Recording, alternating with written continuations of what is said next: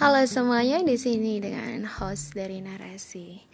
Uh, singkat cerita, narasi ini saya buat karena saya ingin kalian tahu dengan cerita-cerita horor yang ada di sekitar kita, bahwa kita itu memang hidup berdampingan, dan mau nggak mau, percaya atau nggak percaya, terkadang dari kita sendiri ada yang ngalaminnya itu. Dan podcast ini saya buat untuk menceritakan pengalaman saya.